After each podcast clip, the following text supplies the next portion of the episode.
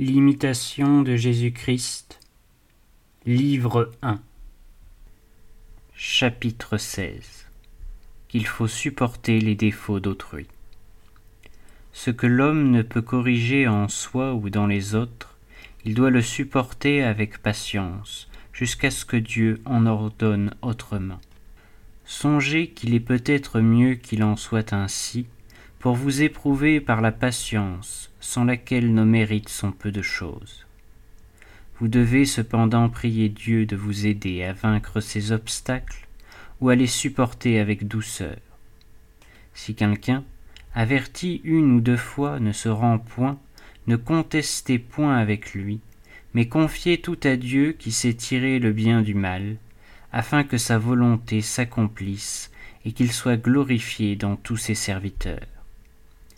Appliquez-vous à supporter patiemment les défauts et les infirmités des autres, quels qu'ils soient, parce qu'il y a aussi bien des choses en vous que les autres ont à supporter.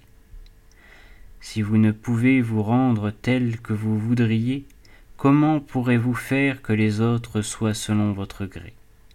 Nous aimons que les autres soient exempts de tout défaut, et nous ne corrigeons point les nôtres.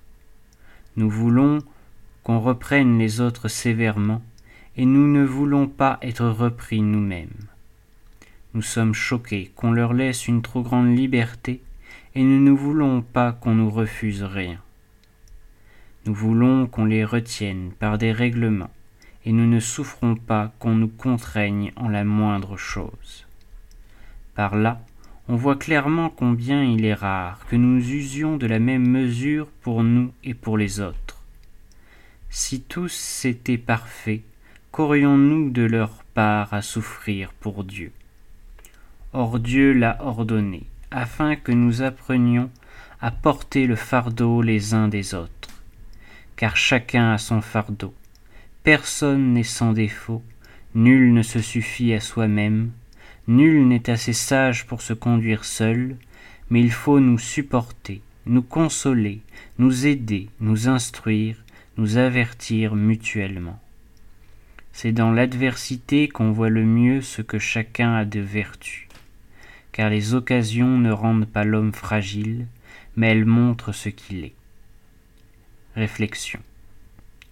Vous ne sauriez, dites-vous, supporter tels et tels défauts, puissants motifs de vous humilier, car Dieu, qui est la perfection même, les supporte, et de beaucoup plus grands.